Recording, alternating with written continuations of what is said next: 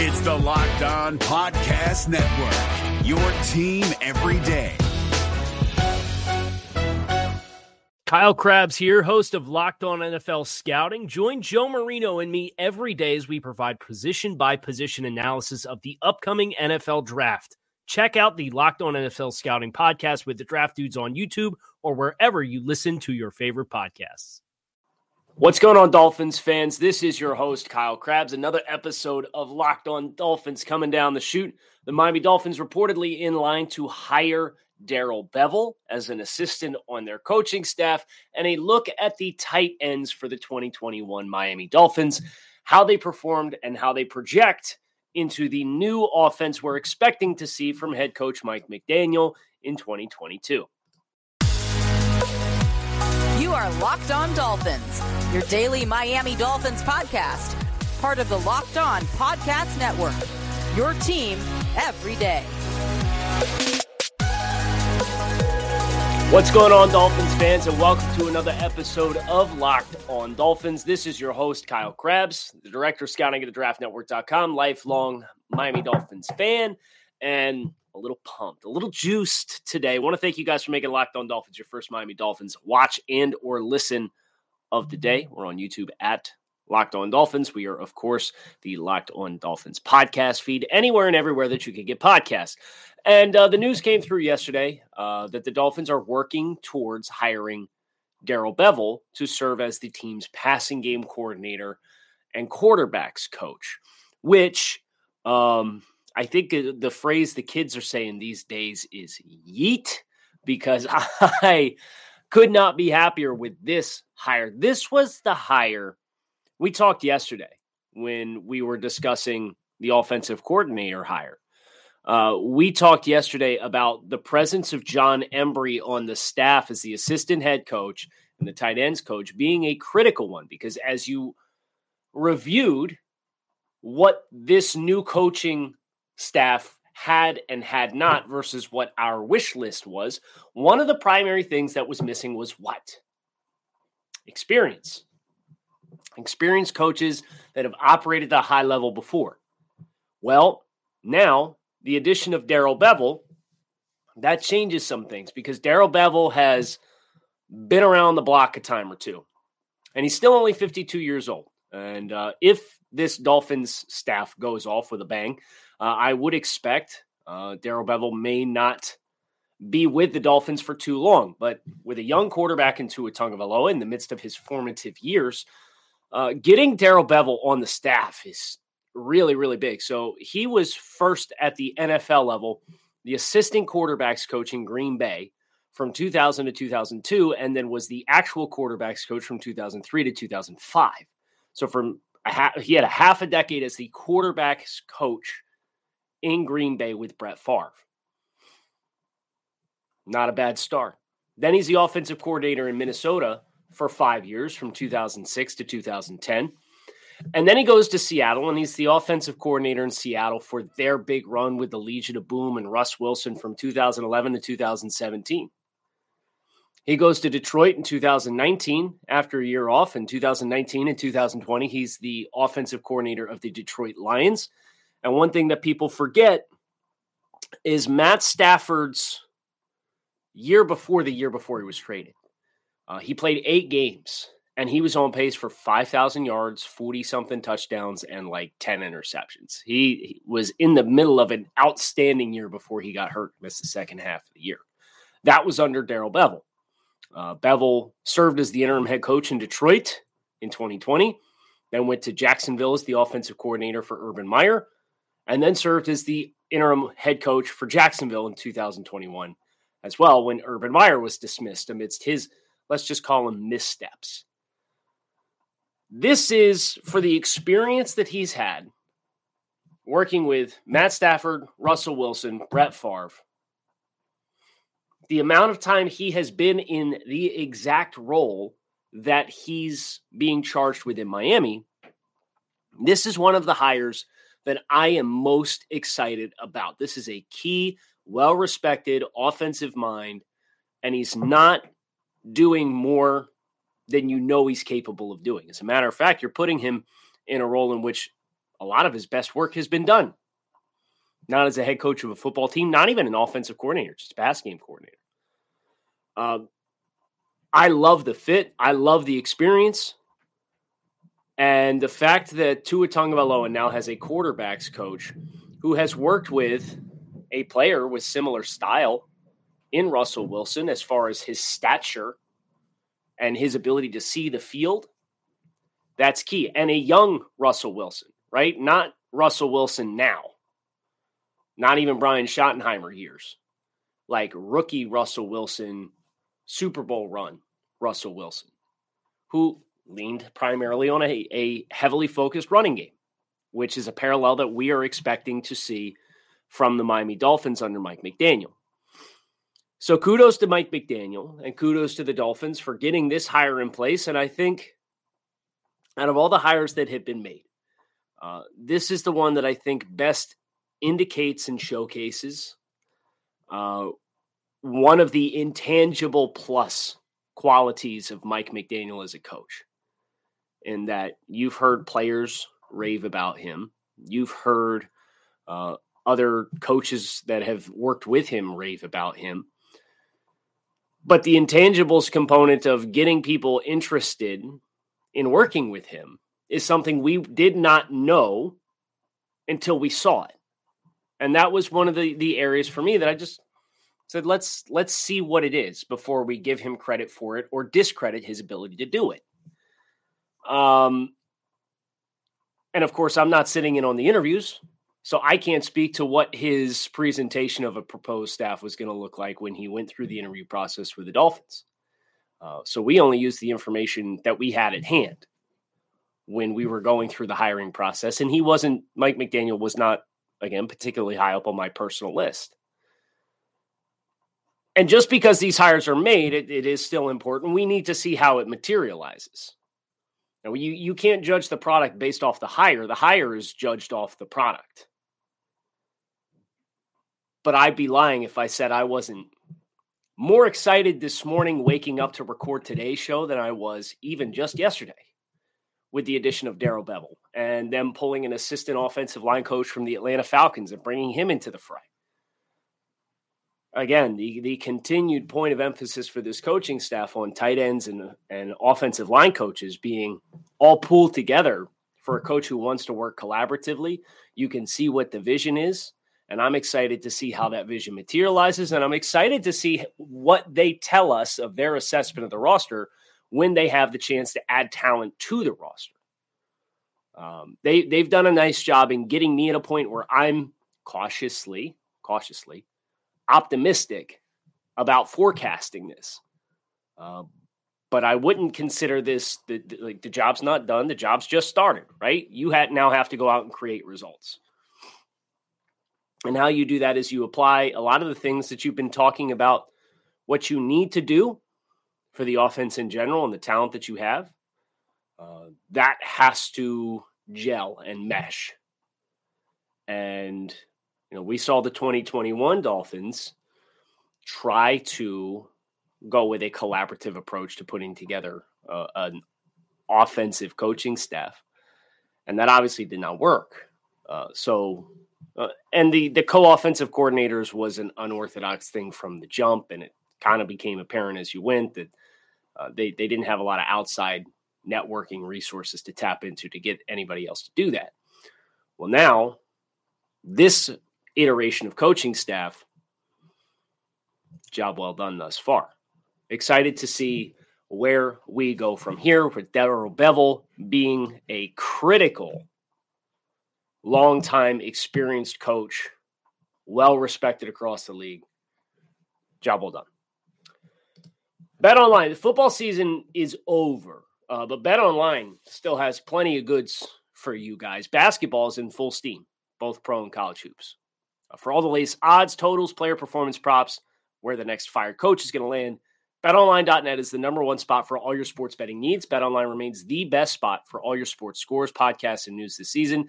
But it's not just basketball. BetOnline.net is your source for hockey, boxing, and UFC odds, right to the Olympic coverage and information. Head to the website today or use your mobile device to sign up and learn more about the trends in action. BetOnline, where the game starts. This Locked On Podcast is brought to you by Home Chef. Now that the novelty of the new year has dwindled down, how are your resolutions coming? One of mine was to order less takeout, cook more at home. But I'll be honest, I haven't been consistent. That is until I found Home Chef. Home Chef provides fresh ingredients and chef-designed recipes conveniently delivered to your doorstep to simplify the cooking experience and without robbing you of the joy of putting a dish together yourself. I'm pescatarian, and they cater to a variety of dietary needs. I had this super refreshing ginger sesame salmon, a beautiful trout dish, and a super comforting shrimp and vegetable orzo dish, all of which took me less than 30 minutes to put together. For a limited time right now, Home Chef is offering all of our listeners 18 free meals, plus free shipping on your first box, and free dessert for life at homechef.com/lockedon. That's homechef.com/lockedon for 18 free meals and free dessert for life. Homechef.com/lockedon. Must be an active subscriber to receive free dessert. So we'll see what coaching hire comes down the line today. Since I'm recording podcasts talking about the day before's hires, and then several hours later, a new hire is announced that we then have to do on the next day's show. So I'm fully expecting we're going to get somebody else added to the staff between now and tomorrow. We'll see what that looks like. But the original intent of today's show was assessing the tight ends group for the Miami Dolphins in 2021. And this is coming off the heels of the Dolphins in 2022 or in 2020, having one of their most productive tight end rooms in team history.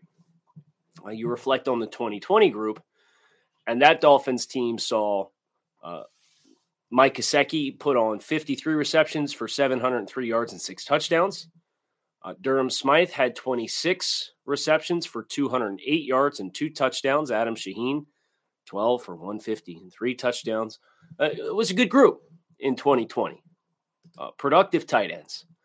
Well, then they came out this year, and both Mike Gesicki and Durham Smythe bested themselves as far as their production. Now, the interesting thing about that, of course, is both of these players are expiring contracts, which means they're not under contract for 2022. Mike Gesicki posted 73 receptions on 112 targets, 780 yards, and 2 touchdowns. Durham Smythe posted 34 receptions for 357 yards and no touchdowns. You had Adam Shaheen post 12 receptions for 110 yards and no scores. You had Hunter Long, who had 1 catch for 8 yards across his rookie season, and we'll talk about that and that selection because that's one that chaps the rear ends of quite a few Dolphins fans. And Sethan Carter posted 2 receptions for 16 yards. So production's a little bit more top-heavy. But as far as the contributions of the room, in the passing game, this was the key staple for Miami between Gesicki and Smythe and working Gesicki vertically and across the middle of the field when you had the opportunities to do so. And Smythe is kind of the multi-tool player who was involved a lot in the shallows in the RPO game. These were 2 critical frequent targets for the Dolphins. And from a passing game perspective, especially relative to the wide receivers room, I would give this group a B+ or an A- for their passing game contributions to the team. Would you have liked to see them get in the end zone a little bit more than 2 times between the whole group combined? Yes, of course. But you'd also like to have more than 21 touchdown passes or whatever it was that the Dolphins as a team finished with this year. You need more volume there. You need more scoring. We knew that. But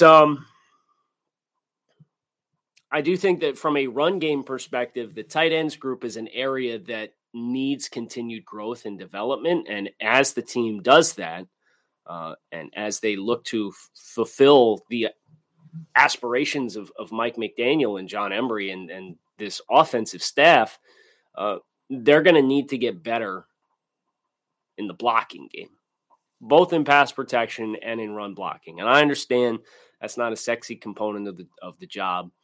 Tight ends, the modern tight ends are much more involved in the passing game. I get it. But the Dolphins last year, a lot of their runs, just based on film study and observations that I had made, a lot of times they were 1 or 2 blocks away from getting chunk gains with consistency. And too many times it was that tight end on the run strength side at the point of attack falling off his block, getting beat across his face. You don't have to go any further back than the fourth down failed run in the final 2 minutes against Jacksonville. You had one offensive lineman bubbled backwards, which stuffed up the point of attack and forced the back to redirect. And Durham Smythe was beat across his face, and that player made the tackle for loss. And you look at all the runs for 0 yards, 1 yard loss, 1 yard gain, 2 yard gain. And it's like, y'all are really close on a lot of these. Now, there's a lot of plays they didn't get blocked up right in general. And, you know, they weren't comboing and they weren't working to the right second level defender. And yes, but that's a run game problem specifically. But as we're looking at the tight ends, that's why I was pushing for more of Hunter Long. Hunter Long had some mental miscues and mistakes. He got called, was it the Jets game? He had two penalties in one of the games late in the year. One of them was not a penalty either, by the way. But his ability to secure the point of attack is where I am most excited to see Hunter Long as a player continue to grow. The investment there, let's not put the cart before the horse. Let's talk about Mike Gesicki. I think that's most appropriate here. We're talking tight ends. Mike's a phenomenal receiver, and there should be no surprise that Mike, as a pass catcher, did well with volume. He did well in contested situations. He had some phenomenal catch radius receptions that, you know, most players would not finish.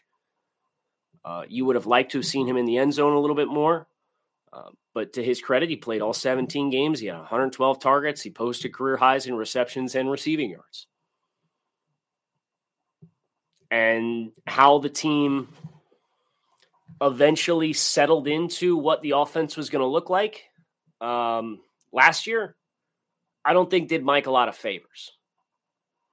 And I'm sure there's some that'll put their tinfoil hat on and say, well, you know, his contract year, you didn't want him blowing up too much. You don't want the market getting out of control. And I doubt, never say never, that was possibly in the back of anybody's minds.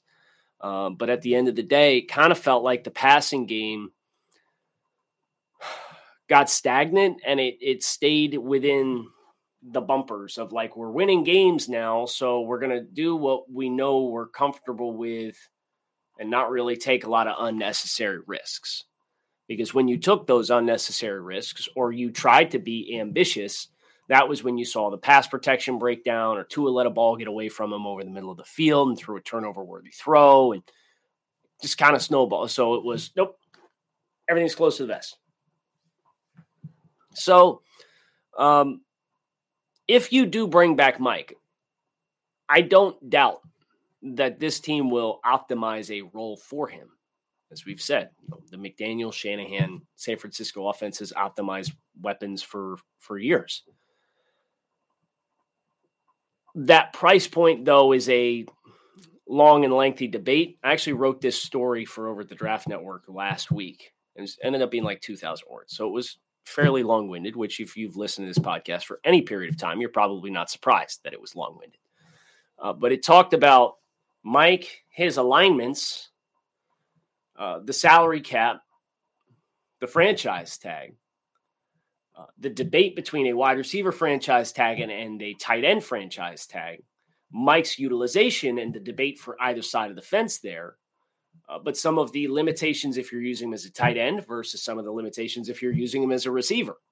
And it kind of creates this very 12 different shades of gray as far as this is not a black and white decision. I'll be excited if he's back. If he's not back and they get something for him, I'll understand, and I'll be interested to see what they do with whatever they get back in return for him. And if they do choose to let him go, then expect to see a lot more of Hunter Long and traditional tight ends / hybrid players that can be lined up in the backfield, like a Kyle Juszczyk in San Francisco. San Francisco led the league in 21 personnel. Miami led the league in 12 personnel. And that was because San Francisco had Kyle Juszczyk.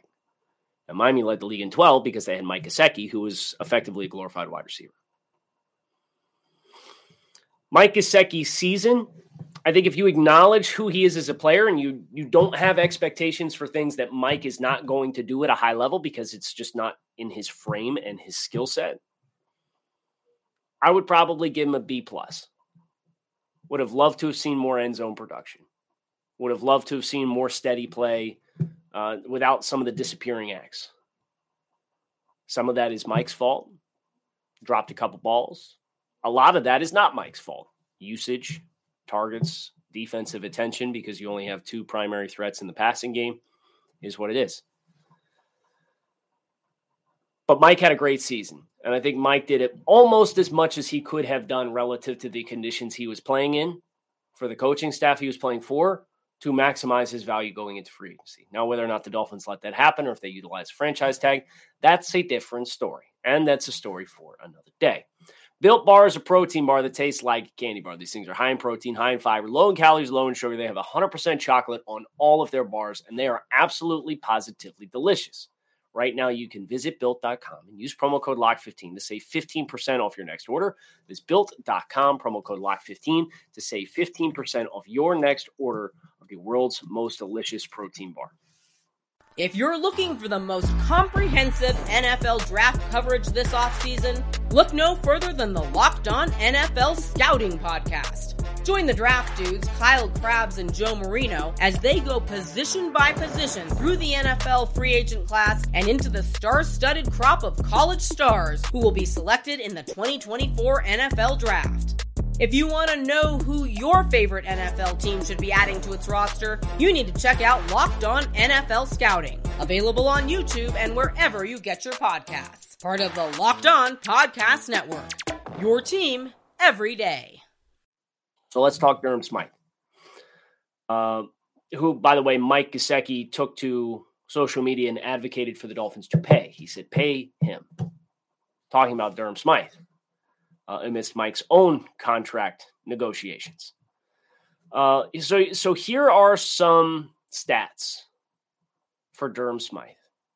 He's 26 years old, fourth-round pick out of Notre Dame in 2018, set career highs in receptions and receiving yards this past year. He had a quarterback passer rating of 94.1 on targets to him, and he averaged 4.9 yards after the catch per reception in 2019 and 2021.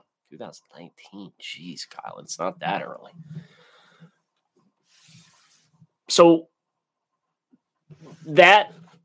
those are good numbers, but I do think it is important to bear in mind what his utilization was and where his targets were most frequently used, which was that slice defender. Durham was the guy who was frequently your one-by-one outside the offensive tackle in that H-back alignment who they'd send across the set, or they do the little yo-yo motion where you go down to the quarterback, turn around and come back, just looking for a man zone indicator. And then he would either step to the point of attack, he would fold up inside and block on a linebacker on the second level to the play side, or he would slice across the entire formation, block the end man on the line of scrimmage for split flow inside zone, or they would RPO off of that, and he would then take that same slice motion as if he were blocking the end man on the line of scrimmage. They would read option off of him, and he would leak out into the flat, and they'd dump the ball underneath. That was Durham's role.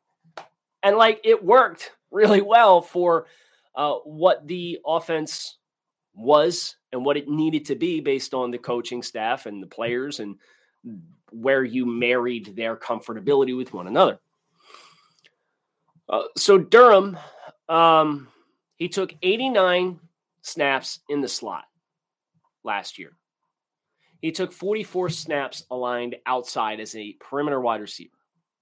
And he took 242 snaps in line as a tight end in the box. So very much a traditional wide receiver with 2/3 of his snaps coming as an inline tight end. Durham played a career-high amount of snaps. In the passing game, he took 393 total snaps last year. And his run after catch of 4.9 was also a career high, but his yards per route run was not as efficient as it was the year prior. 1.52 yards per route run versus 1.25. And that is a little bit of a testament to the role and usage that we saw with this RPO offense for Durham Smythe. From a grades perspective, according to our friends over Pro Football Focus, Durham Smythe graded out for the season, and this is out of 100, and this is not a be-all, end-all, but it is important to note, as a 50.7 grade out of 100, which is down from 2020's 55.6 in run blocking, which was down from 2019's 61.4 run blocking. So the running game for a traditional tight end, that's where the concern with Durham comes into play, is that he's not a dynamic mismatch player. He's a guy whose receiving production largely came based off of scheme and working underneath and having defenders have to read and key four different layers based off that individual alignment. And that's good coaching for Durham specifically. And that's how a player like Durham sets career highs in receptions and receiving yards. But it's not where you would want to see your traditional inline tight end checking in from an effectiveness in the run game. As a point of reference, Durham Smythe, according to Pro Football Focus, again, not the be-all, end-all, but a useful tool to supplement what my eyes told me, and that's why I'm comfortable talking about these statistics. 112th graded blocking tight end in football last year. 112th graded blocking tight end. And even if you put the threshold on tight ends who played a minimum of 50% of the high watermark for blocking snaps taken by any tight end in the league, which was 522 snaps.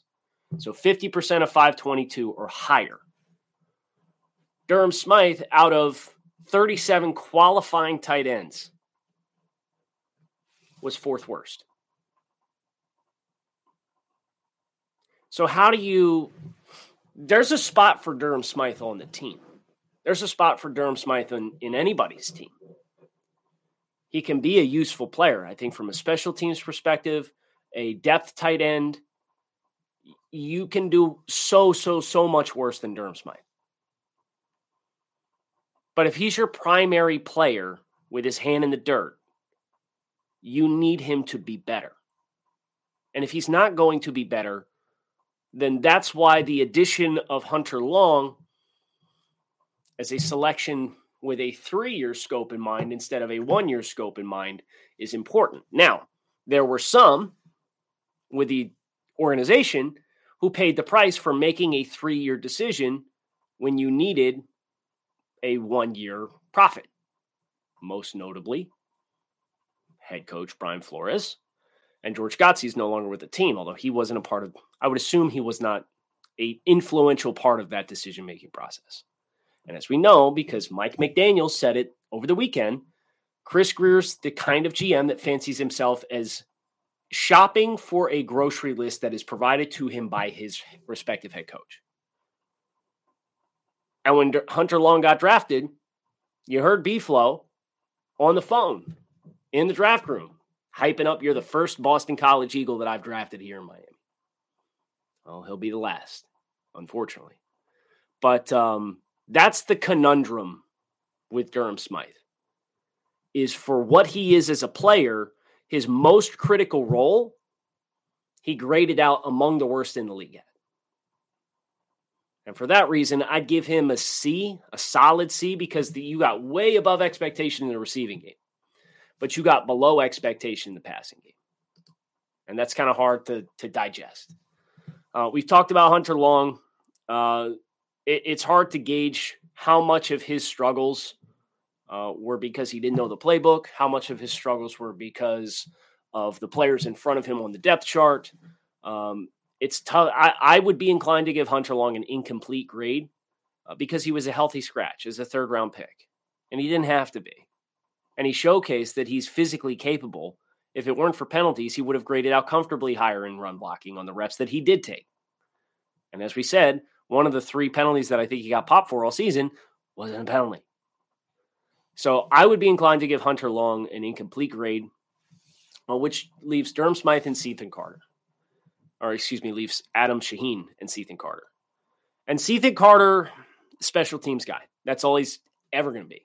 I was surprised they paid him what they paid him for him to come in and be the fourth tight end and then draft a tight end in the third round. We were confused at the time of that decision-making process, and it still doesn't make a lot of sense. So if Coach McDaniel and gets together with Danny Crossman and they talk about special teams, they're like, yeah, could take or leave Sethan.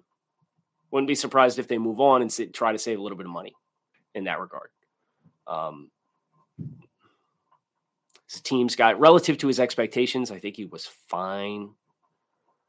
Adam Shaheen got banged up last year. I know that cost him some time. He played in 12 games, but he wasn't somebody who really moved the needle either. In any way, positive or negative for the Miami Dolphins. If you think about Shaheen, where he wins as a player best is inline blocking and as a red zone target with a large catch radius. If you took all the tight ends in football and applied the same blocking focus that Durham Smythe was 112th in the league in, Adam Shaheen graded out 33rd in football. And I thought that did match my eyes as well. But the problem with Shaheen is you couldn't put him in the Durham role of being the moving piece in the backfield and, you know, split flow and getting out into the flat. And he's a bigger guy. That really doesn't suit. He's going to catch the ball. By the time he turns upfield, he's going to get tackled for a 2-yard gain every single time. So you wish you would have gotten more. No, Adam Shaheen took 207 blocking reps last year.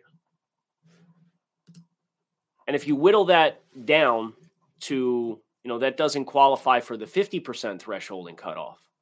But if you put that on the 20% threshold cutoff of 522 snaps amongst tight ends, Shaheen was the 24th graded tight end in football as a blocker for all tight ends who took a minimum of 20% of the snaps of the max value that any tight end took in blocking last year, which is 522.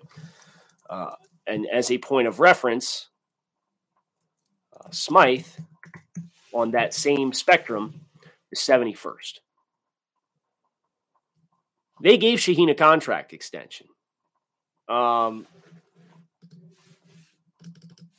That's kind of the conflict that I have with these two players, is how do you weigh out Durham's more versatility with Adam being better at what he does and Adam being under contract? Now, maybe you say, well, Adam has struggled with durability issues throughout the course of his career. We're not comfortable going that direction either. We're going to bring back Hunter Long. Maybe we'll double down on Gesicki and go get another blocking inline tight end in free agency. I don't know. But I would give this group in its entirety, from a pass game perspective, a B plus, A minus.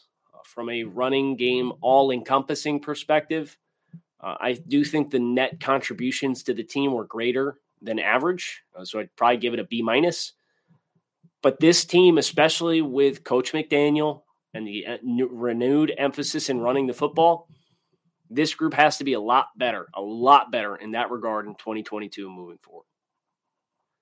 Hope you guys enjoyed this conversation on the tight ends group, one of my favorite groups to kind of put under the lens and spectrum because there's some nuance here. There's some layers to this for the Dolphins in their tight end room and projecting it forward. And we're doing offensive line yet this week, which will finish the offensive side of the football. We have Power to the Pod as well, so please plan accordingly. Come on back, see us. Keep it locked in right here on Locked On Dolphins. I'm Kyle Krabs. Thanks, as always, for checking out the show. Hey, Prime members, you can listen to this Locked On podcast ad-free on Amazon Music. Download the Amazon Music app today. Is your team eliminated from the playoffs and in need of reinforcements? Maybe it's time for a rebuild, or maybe they're just a player or two away from taking home the Lombardi Trophy. Either way, join Keith Sanchez and Damian Parson for Mock Draft Monday on the Locked On NFL Draft Podcast. They'll tell you which college football stars your team will be taking in the 2024 NFL Draft. Check out Mock Draft Monday on the Locked On NFL Draft Podcast, part of the Locked On Podcast Network, your team every day.